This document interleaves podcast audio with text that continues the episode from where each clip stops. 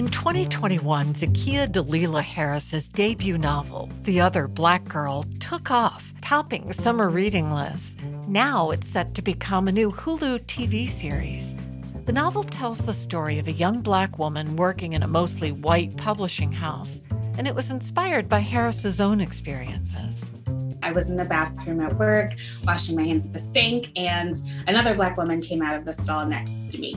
We're both in this very white publishing house. At the time, I was the only Black woman working in editorial. And so, you know, seeing her was really exciting, um, but there was just no kind of acknowledgement, nothing.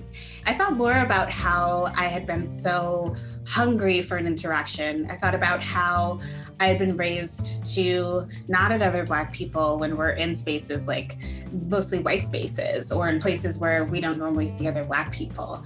And I thought about how I had been so for so long the only one, or one of very, very few Black people on the floor. Uh, and just all of those feelings. And I went back to my desk and I started writing chapter one in my cubicle. From Virginia Humanities, this is With Good Reason. I'm Sarah McConnell. Today, a guide for black girls navigating mostly white spaces.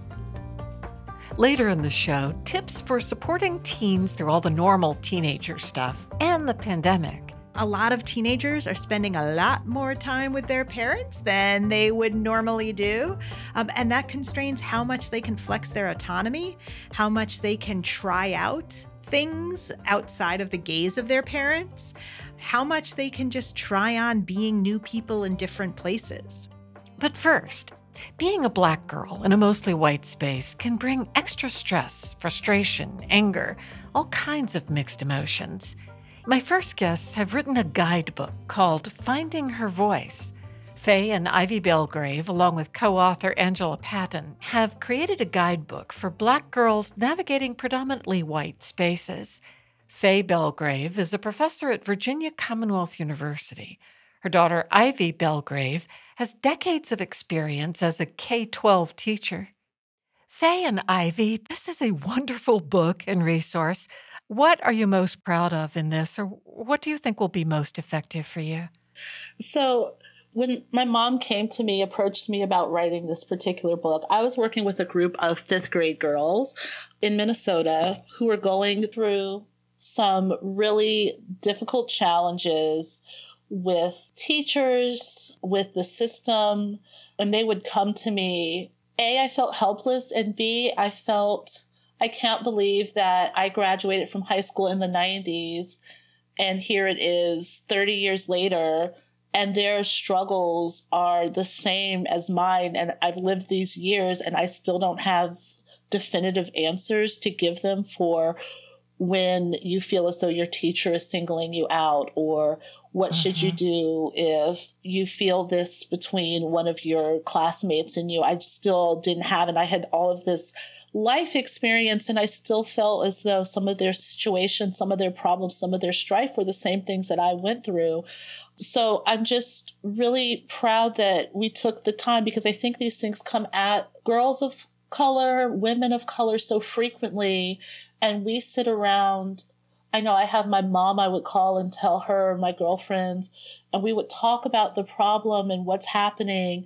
So I'm just so glad that we were able to sit down and focus and say, this is a problem, and like really start thinking about solutions while I do believe there needs to be systemic changes, we know the things that we can't do, but here's what we can do right here, right now. You also have a third co author, yes. Angela Patton. Tell me a little bit about her and her work. Yes, I've known Angela Patton for many years. She is the executive director for Girls for Change, which is the national organization located here in Richmond, Virginia. And what Angela does is a number of programs for girls, mostly Black girls, from coding to summer camps to other kinds of enrichment activities and opportunities so that girls can be supported throughout their teen trajectory. It feels like such a relief for young people who can realize they're not alone, that lots of people are going through the same thing. Ivy, would you read one example of something that you address in the book that you think is especially powerful for girls? We have one activity, and it's under the section of communicating with parents about being Black. I think we all know that Black parents have conversations about their kids about several aspects of their identity. So it says Sasha just turned 15 and a half, which means that she and her twin brother Steven can get their learner's permits. Their dad gives them lots of opportunities to practice driving. One day it is Sasha's turn to practice the drive to school, and on the way, she's pulled over by a cop. Her father had forgotten to put the new registration sticker on. Sasha immediately becomes nervous and is visibly shaken. Luckily, her dad is in the passenger seat and handles all of the talking. The officer is friendly enough, and Sasha is let go without even a warning, but she can't get herself together afterward. Once they are at school, Sasha can't stop thinking about her morning ride to school. Even her friend Emily notices that she's distracted. What's wrong? Emily asks. Sasha doesn't know what to say. She doubts Emily would understand her anxiety attack caused by being pulled over. This is definitely a problem that will have to be addressed within her family and with family only. And I, I chose that because when we were writing the book, there was so much, and I was living in Minneapolis at the time. So there was just a lot of conversation about interactions with the cops.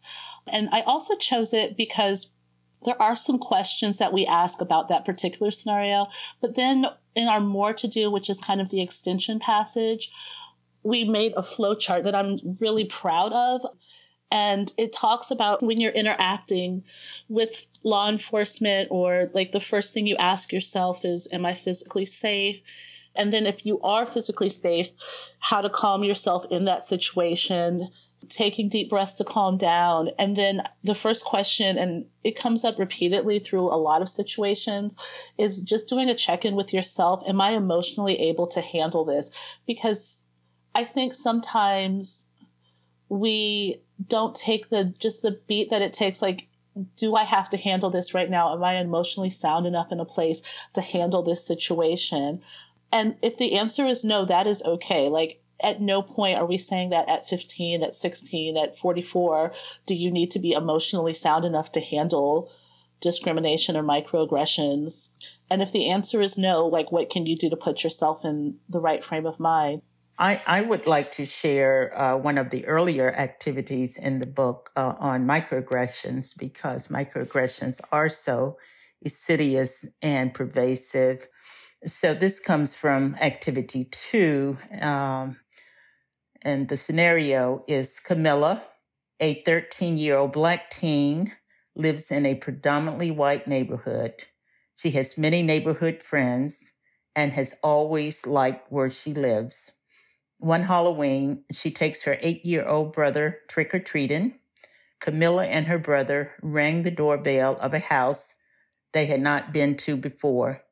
The woman who answers the door is pleasant and generously provides them treats.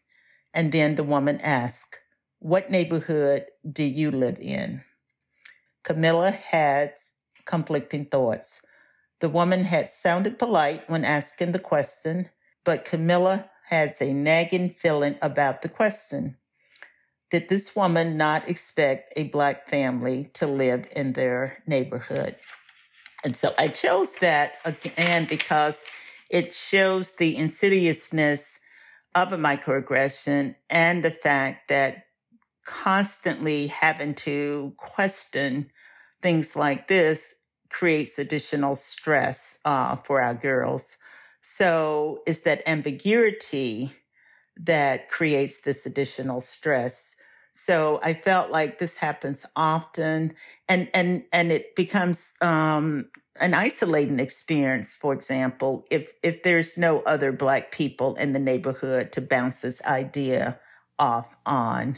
I think all of the activities we always try to end on this is what you can do but we also have a good portion of the book and a good portion of each um, situation or scenario that celebrates what who you are and finding your own strength. So in the chapter in the uh, activity my mom just talked about about microaggressions um, how she said this is not about you. Like this is about that person being ignorant. We always we never try to cast black girls as being victims or victimized by these things that are happening. Um, So I, all of the activities end with some celebration of how you can take charge of your own personal narrative. To that point, you include some homework for building a positive identity. Give me a couple of tastes of those activities. One of the positive uh, identity building exercise is to be around people that look like you. So uh, find Black role models, find Black peers, peer groups, surround yourself, or at least you may not be able to surround yourself depending upon where you live and where you go to school but you can identify people through social media. Again, assume this has to be the appropriate type of social media so that you're not isolated from people who are similar to you. We also talk a lot about not just leaning into your identity as a Black girl, but also leaning into the other aspects of your identity that bring you joy. We talk about, I think, one of the activities that was really I enjoyed doing a lot was the one on body image and talking about, I mean, I will speak for myself, but I probably speak for tons of girls and women.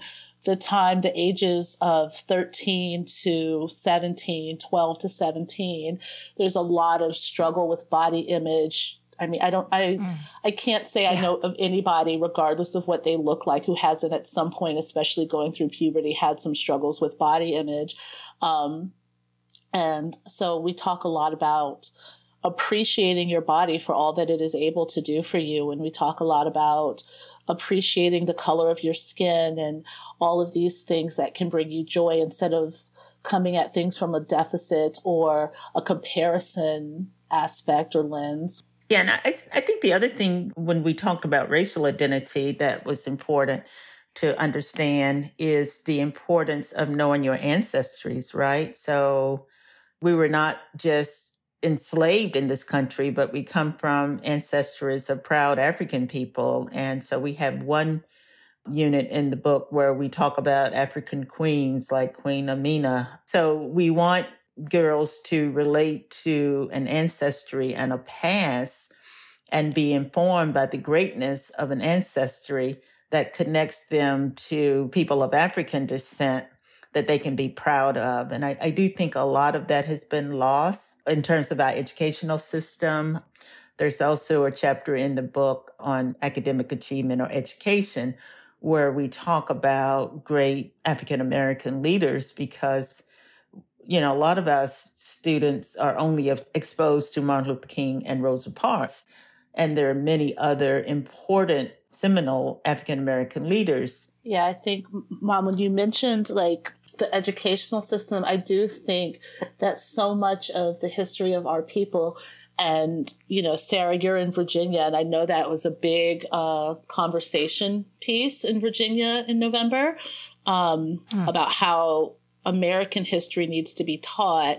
And I feel as though one of the things that gets lost, I know um, even my when I taught in Georgia, which has a really rich African American history, or American history, I shouldn't even have to delineate between African American and American history. A lot of the students they knew black people were slaves, then Abraham Lincoln freed them, and then there was Dr. King, and there was nothing before, between, or after that. Um, and we really, as we continue to encourage girls to be empowered and to take that knowledge and own that, while it doesn't to me as a teacher seem fair that we put the onus on children to have to educate themselves, we know that that's going to be something that more and more is going to have to happen as far as teachers who are willing to teach the true history of America, and then also girls who are being willing to learn that history of America and great Americans. Ivy Belgrave has decades of experience as a K 12 teacher. Faye Belgrave is a professor of health psychology at Virginia Commonwealth University. Their co author, Angela Patton, is CEO of Girls for a Change. Their book is Finding Her Voice How Black Girls in White Spaces Can Speak Up and Live Their Truth.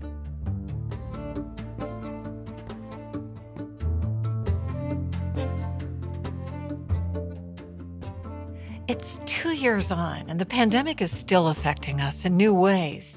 Though many schools have returned to in person learning, parents are still struggling to support their teens.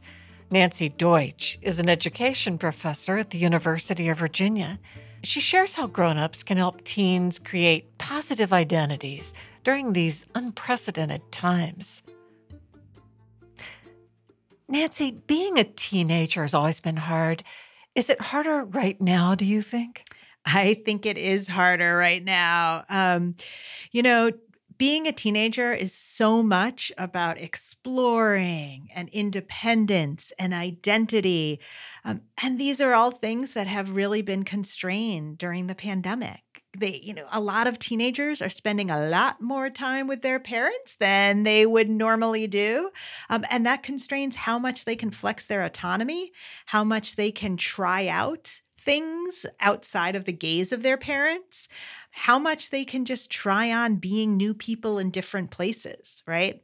I'm a little confused about what online schooling has meant for teenagers because it seems many feel like, gosh, I just can't wait to be out and about and with everybody and doing my normal exploring thing. But others seem to have found it comforting to be not competing and able to be themselves. Yeah.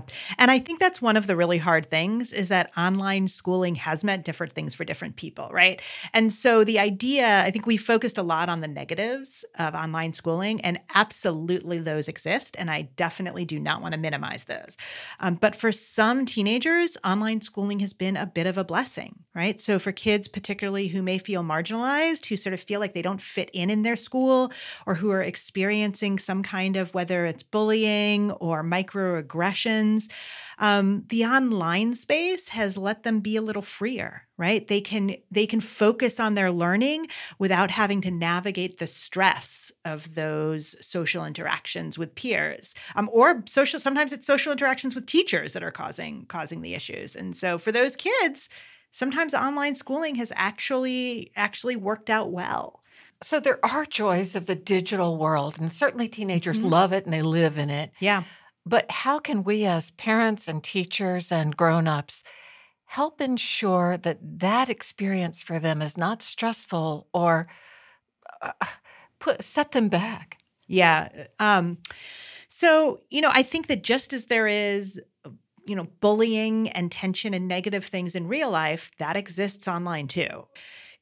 Um, so I think as parents, you know, to me, part of it is really keeping the lines of communication open, right? And n- making sure that your kid feels comfortable coming to you and talking with you and asking them about what's going on. Um, you know, I think that there are different thoughts about how much you monitor old teenagers in particular, right? Because teenagers are looking for autonomy. They are looking for some independence, and that is normal and that is good, right? Um, we when we think about teenagers risk taking, we often think about it as a negative thing. Um, but if you if you really think about it, we don't want teenagers to never take risks. You would never have people leave home, right? Teenagers, you, you would we would never leave our homes of origin, our families of origin, if we weren't willing to take risks as teenagers and young adults. So it's not about not providing the space for teenagers to have that independence, to have that autonomy outside of the parental view, but it's about having that line of communication and that trust where they can really come and talk to you about when something is going wrong. How much a part of the teenage identity do you think is dressing oneself, deciding who you're going to be? So, this is a personal question for me because for me, all of my identity play, and I like to think of it as identity play because I think when we're teenagers, we really are playing with our identities, right? And and it is testing out different people that we could be in the future. And so, when I was a teenager, um, you know, I joke that there are these photos of me and my high school friends where it looks like straight out of a Gap ad, and then there's me in the middle wearing like leopard print spandex and a black bandana and a black top, and it's like, where does this girl fit in with the rest of these peers? I was always testing out new ways of presenting myself, of presenting my identity. I liked to do that. And I think that's a big part of being a teenager. Um, and so, you know, there's a reason that when you think about high school, that all the high school movies has have these tropes of peer groups that are very stereotypical, right? You've got the drama kids, and you've got the jocks, and you've got the nerds, and you've got the anime group, right? And that is because teenagers are testing out who they feel like they belong with and who they're going to be in the world. Um, and that's part of it. And part of that is marking that physically as a teenager.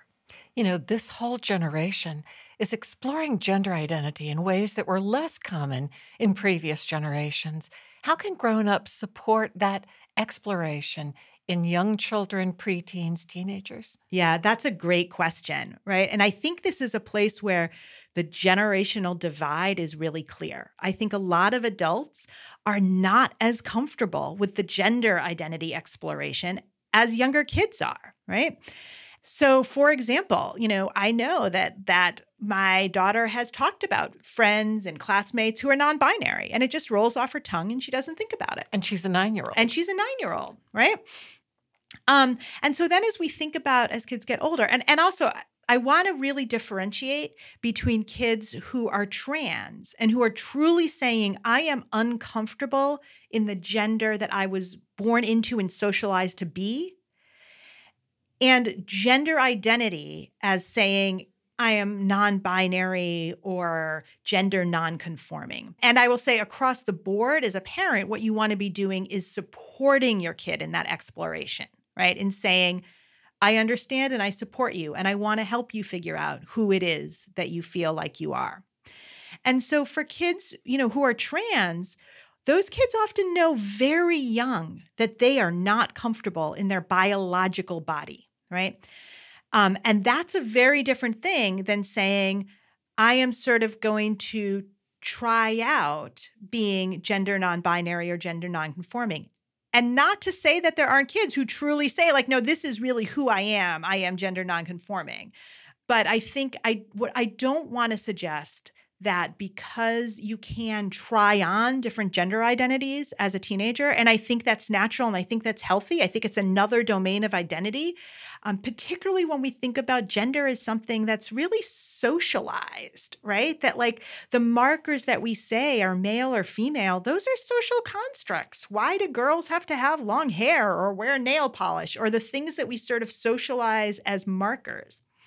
And so, some part of being gender nonconforming for kids and teens can be I don't really agree with the socialized with the way that you are socializing me or the way the world wants me to be a girl or a boy, which is also different than saying I really think I am the other gender, right? And both of those for both in both cases, I think the key is that parents help support kids stay open and always ensure that your kid knows that you will love them unconditionally, that you're there for them. And particularly as kids are younger and as they're sort of exploring different identities, knowing that things can change and leaving open the pot flexibility is sort of the way I like to think about it.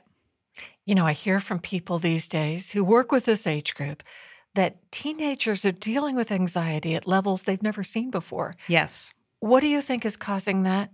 And are there ways we can help them? Yeah. You know, the pandemic certainly isn't helping. Um, it definitely predates the pandemic, though, um, really going back the last, I don't know, decade, decade and a half. Um, we know that kids have been coming into college, for example, with higher levels of adult diagnoses and higher levels of medication for various mental health issues. Um, and that teenagers are being diagnosed with mental health struggles that are more typically seen in adults. Was that just we're finding it earlier and diagnosing it, or is it there's more dismay? That's a good question. Um, I don't know for sure, but I imagine a little of both, right? I think that diagnoses have gotten better. I think we've, in general, gotten better as a society at seeking help earlier and, and supporting kids in seeking help earlier. But I also do think there is genuinely more dismay. Um, and I think there are a number of reasons for this. Um, you know, one is that For kids from some demographic groups, the academic pressures have gotten so great, um, and there is real extreme felt pressure in those areas that cause real anxiety. Um, for other demographic groups of kids, and particularly as we think about the pandemic and the, the sort of financial situations, right? There's there have been um, increased financial financial difficulties of families and kids taking on that stress. There have been increases in um, illness and death right? The pandemic disproportionately affected communities of color in terms of who was getting sick and who was dying early on. And that's something that kids also experienced, right? And then there's also a lot of trauma around violence. Um, both violence in schools and actual experiences of trauma and the fear of potential violence in schools um, and in communities, right? So we know that there's also a lot of gun violence in some communities. And so the the sort of levels of stress and anxiety and then when you add to that a pandemic and not being able to see or get social support from your friends in the same way, not knowing what the world is going to be like in a year, right? We've been in this for two years. Like, think about what percentage of a teenager's life that is, and the uncertainty of whether you'll ever get to do any quote unquote normal things. Um, and then finally, I do think things like climate change that are really, I mean, if you look at youth activism, the activism around climate change, and you can hear in those young activists' voices the real existential dread from seeing what the world could be if if we don't change things quickly and soon. Um, and so I think those are those are real concerns. Your favorite tool for helping teenagers?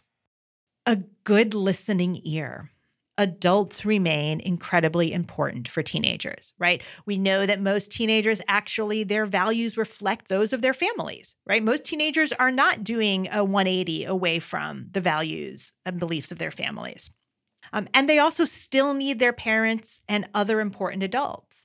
And also, as a parent, you can really be open to encouraging relationships with other important adults in their lives and recognize that your kid might not always want to come talk to you. But if there are other adults in your network that you trust, don't, don't keep your kid from going to other adults for support. That can be incredibly helpful. Nancy, this is wonderful. Thank you so much for talking with me. Thank you. I really appreciated this opportunity.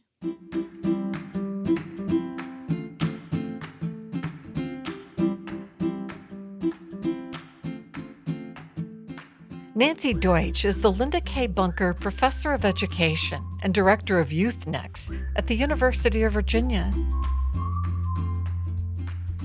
This is With Good Reason. We'll be right back.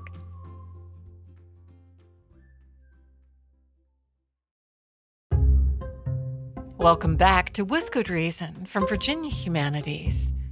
On the morning of April 23, 1951, students at the all black Robert Russa Moton High School in Farmville, Virginia, filed into the auditorium. Their teachers had been notified of a surprise assembly, but once they brought their classes in, the teachers were asked to leave. And instead of the principal standing up in front of the 450 students, it was 16 year old Barbara Rose Johns.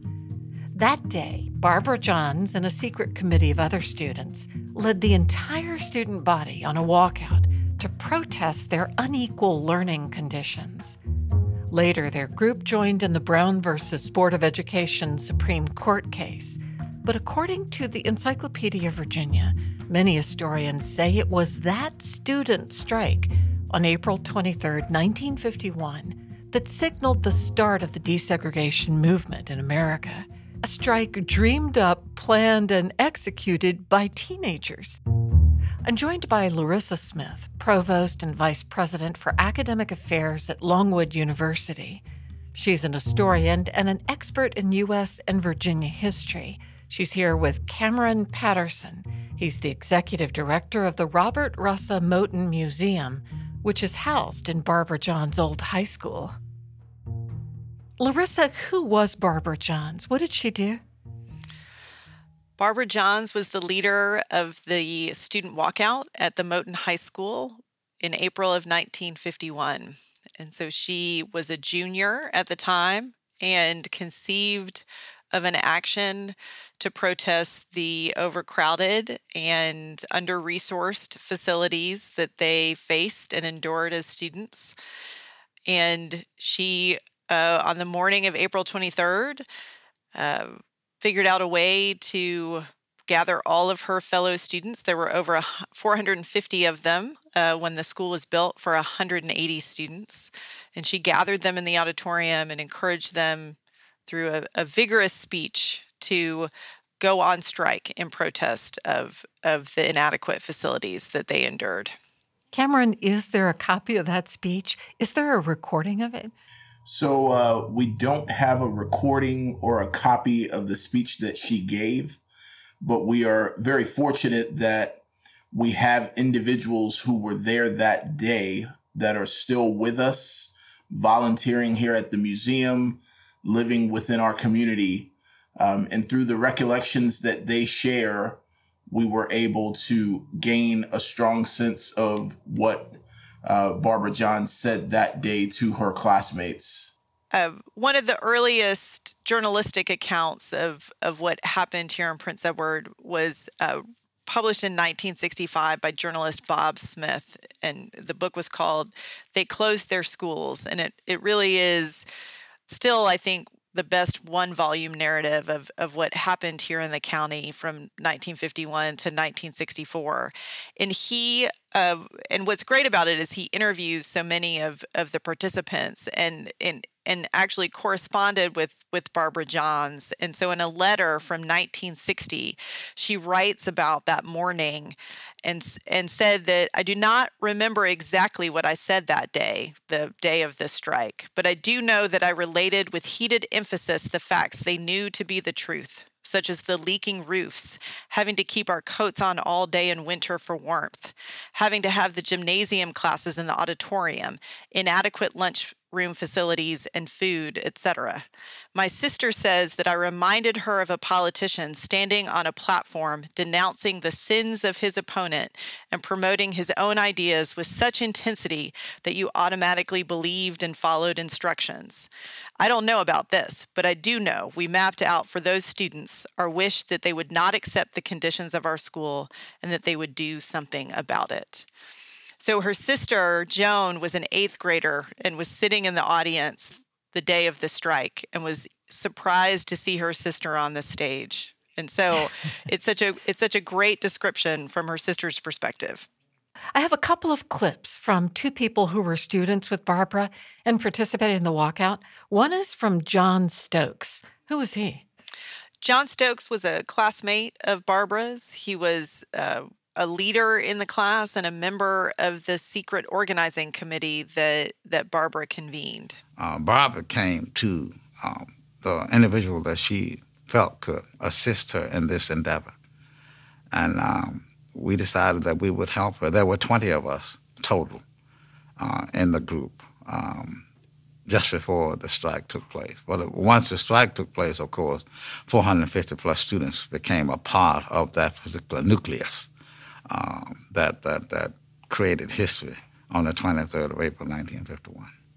Yeah, I think that is uh, representative of the fact that, you know, as that initial committee was coming together, that um, there was the need to ensure that you brought folks to the table that uh, were respected amongst their classmates, that could really help to uh, put these plans together um, and work towards galvanizing uh, the remainder of the student body. But it's really crazy. I mean, they were teenagers. We think of committees and planning, but they were just kids. They were. Um, and I think that is um, the amazing thing when you think of the creativity um, that these students had uh, to put the plans together. Um, they did this independent of their teachers, of their parents. Um, in part, they were hoping to protect their teachers, uh, to protect their parents uh, from the feedback that they might receive from school leadership. But um, it is an amazing thing that when you think of high school students uh, putting together uh, these plans, uh, they were able to do it in a way that I think inspires this idea of collective activism. Um, you know, I love when, you know, Mr. Stokes says that the remainder of the student body becomes a part of that nucleus that they were seeking to build. And um, without this notion of collective activism, uh, without the recognition that if all 450 plus don't walk out, then um, this might not have become what it did. And if I can add, I think it also, we have to remember this is in 1951. So this is before young people had the the images that we all have of the civil rights movement of the 1950s and 60s. Uh, you know that that certainly there were uh, instances of direct action during World War II that as as very young people these um, students might have been exposed to but that you know here you have a young black woman in 1951 standing up on a stage and and encouraging her fellow students to go on strike. That's that's really a remarkable moment. Why was it so scary for them? What was happening at the time that would have made them hesitate? You know i think they were you know certainly worried about the feedback that might come to their educators, their teachers, as well as uh, their parents and guardians. Um, you know, they they wanted an equal facility.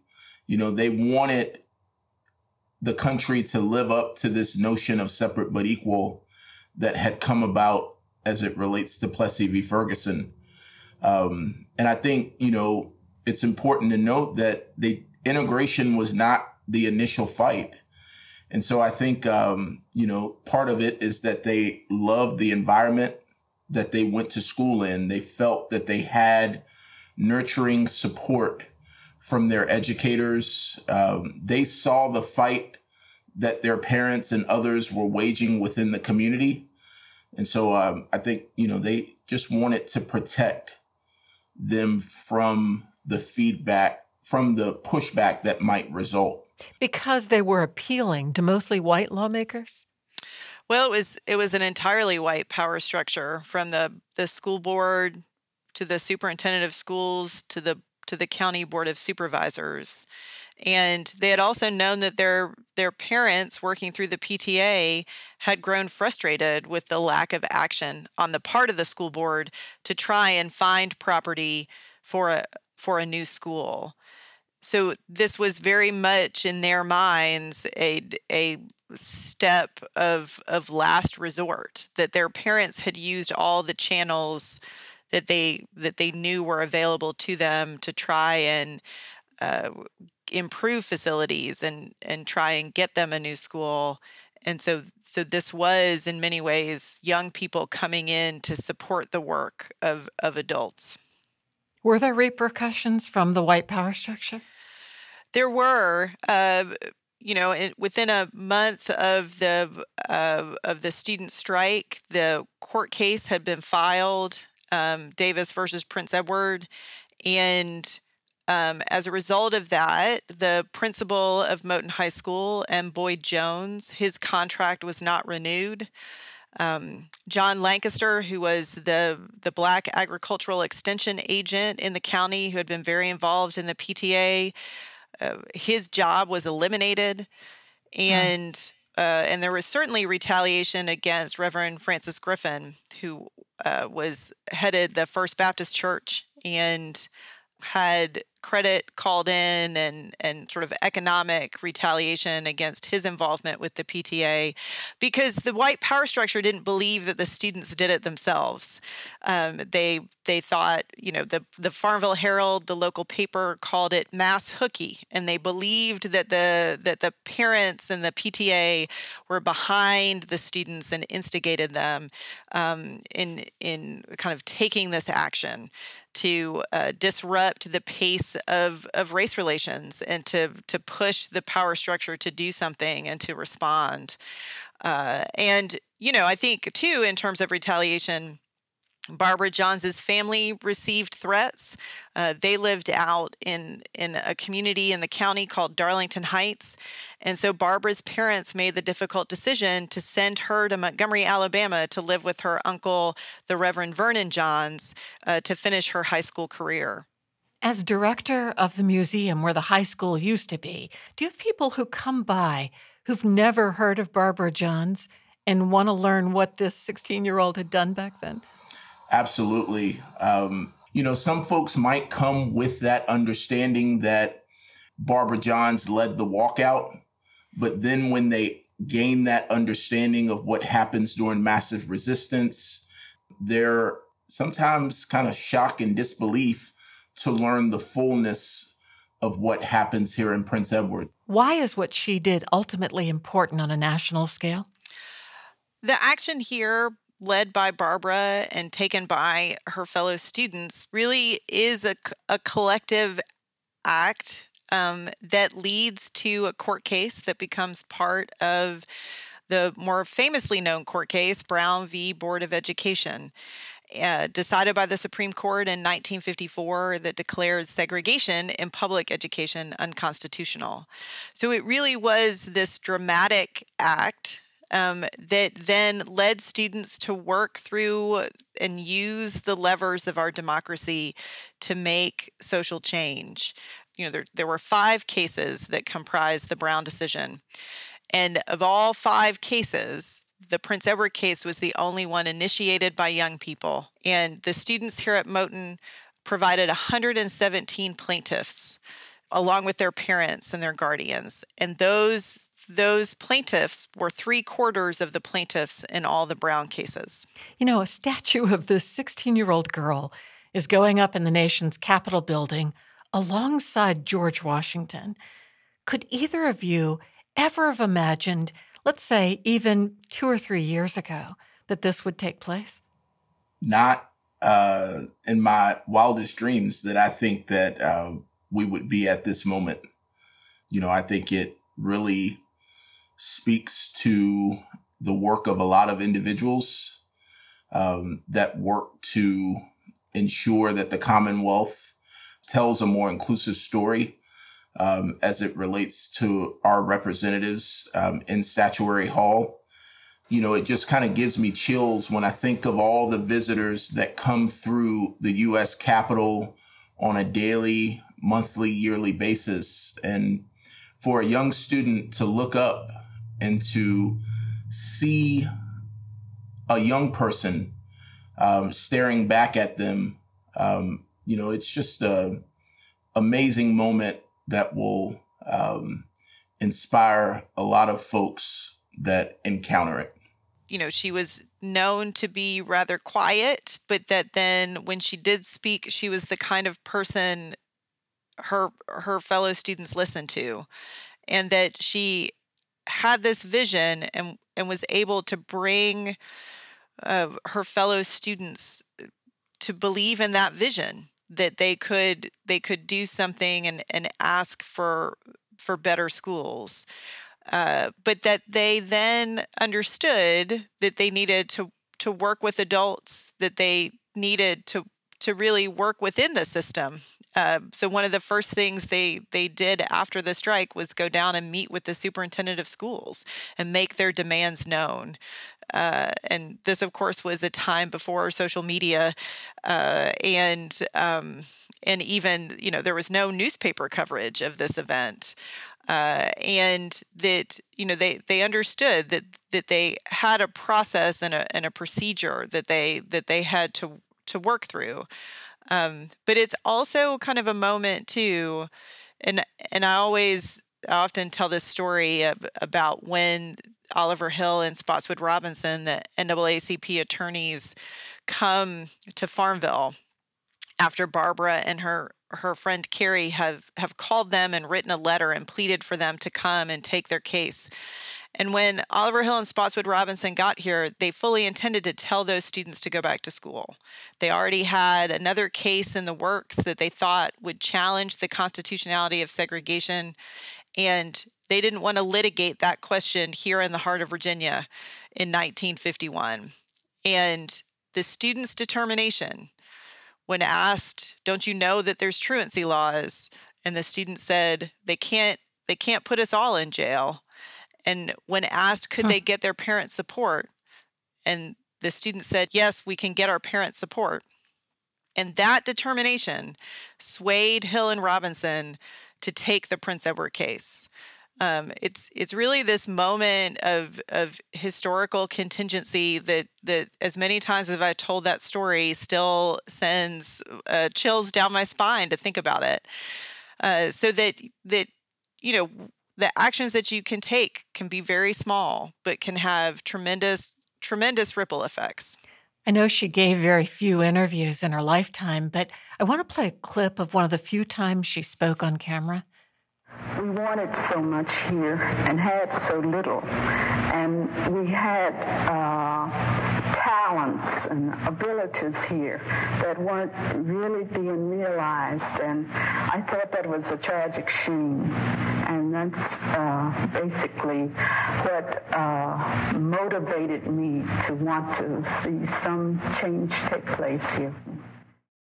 You can see she wasn't a showboat. You can just tell you know, she's also someone who steps forward and then continues on with her with her life. She goes and graduates high school in Montgomery, uh, goes to Spelman College, becomes a librarian, gets married, becomes a mother, and that you know, as yet she she helps to to really set in motion a series of events that that profoundly changed not just uh, what happened here in Prince Edward County and in Virginia, but uh, but across the nation. I think this is often, you know, I'll say this is a great example of how the baton gets passed to uh, future uh, generations of Prince Edwardians that continue to kind of carry that baton up the hill. You know, you see the reemergence of student activism uh, during the 1960s when schools are closed here in Prince Edward. Um, even after schools reopened in 1964, um, you continue to see strong examples of student activism um, as they continue to advocate for the resources that are being provided uh, within the local school system here in Prince Edward. So, you know, she passes the baton um, and, you know, Prince Edwardians continue to run the race. Do you see echoes of the Moton students in today's student activists? I'm thinking of the climate change activists or the Parkland students on gun control. I think, um, you know, one of the most poignant pieces um, that I read in the wake of the incident uh, with the Parkland students was a piece that was written by uh, L. Francis Skip Griffin uh, Jr., the son of Reverend L. Francis Griffin, uh, when he really compared that activism uh, to that of the students here at Robert Russa Moton High School. You know, when you think of the things that, you know, the Moton students were thinking about as they made the decision to uh, strike here um, you know, the Parkland students were wrestling with uh, some of those same questions. And so I do see um, great examples um, of that activism. Um, I don't think we have to look far um, to see additional examples when I think of the work that Zyahna Bryant, young high school student in Charlottesville, that uh, put together the petition uh, to take down the Confederate statues within her community. And, you know, you just kind of see the advocacy that she went through as it relates to that, and that, you know, it wasn't an easy journey, uh, but one that she and others saw through to the finish line. I sometimes think about Barbara Johns when I watch the young people protesting in Russia or the young people standing up to the invasion in Ukraine. Sometimes it takes young people to do what the rest of us can't imagine could be done. And young people historically don't have the same uh, things at risk, right? They don't. They don't have to worry about jobs. They don't have to worry about mortgages.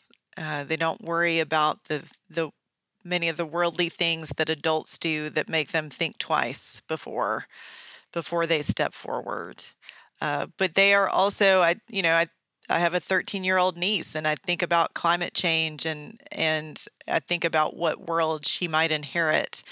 Uh, from us. And so you also understand their righteous indignation at what they might inherit. Uh, we depend on it. Right. Yeah. Right.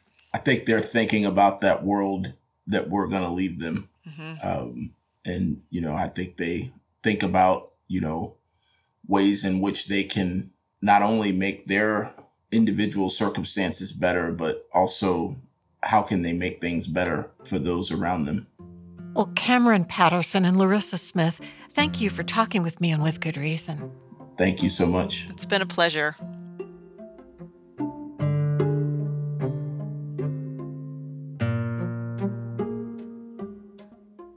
Cameron Patterson is executive director of the Robert Russa Moton Museum. Larissa Smith is an historian and provost and vice president for academic affairs at Longwood University. Support for With Good Reason is provided by the University of Virginia Health System, pioneering treatments to save lives and preserve brain function for stroke patients. UVAHealth.com. With Good Reason is produced by Virginia Humanities, which acknowledges the Monacan Nation, the original people of the land and waters of our home in Charlottesville, Virginia. Our production team is Allison Quantz, Matt Darroch, Lauren Francis, and Jamal Milner. Maya Neer and Cassandra Deering are our interns. Special thanks to Jenny Taylor for booking assistance. For the podcast, go to withgoodreasonradio.org. I'm Sarah McConnell. Thanks for listening.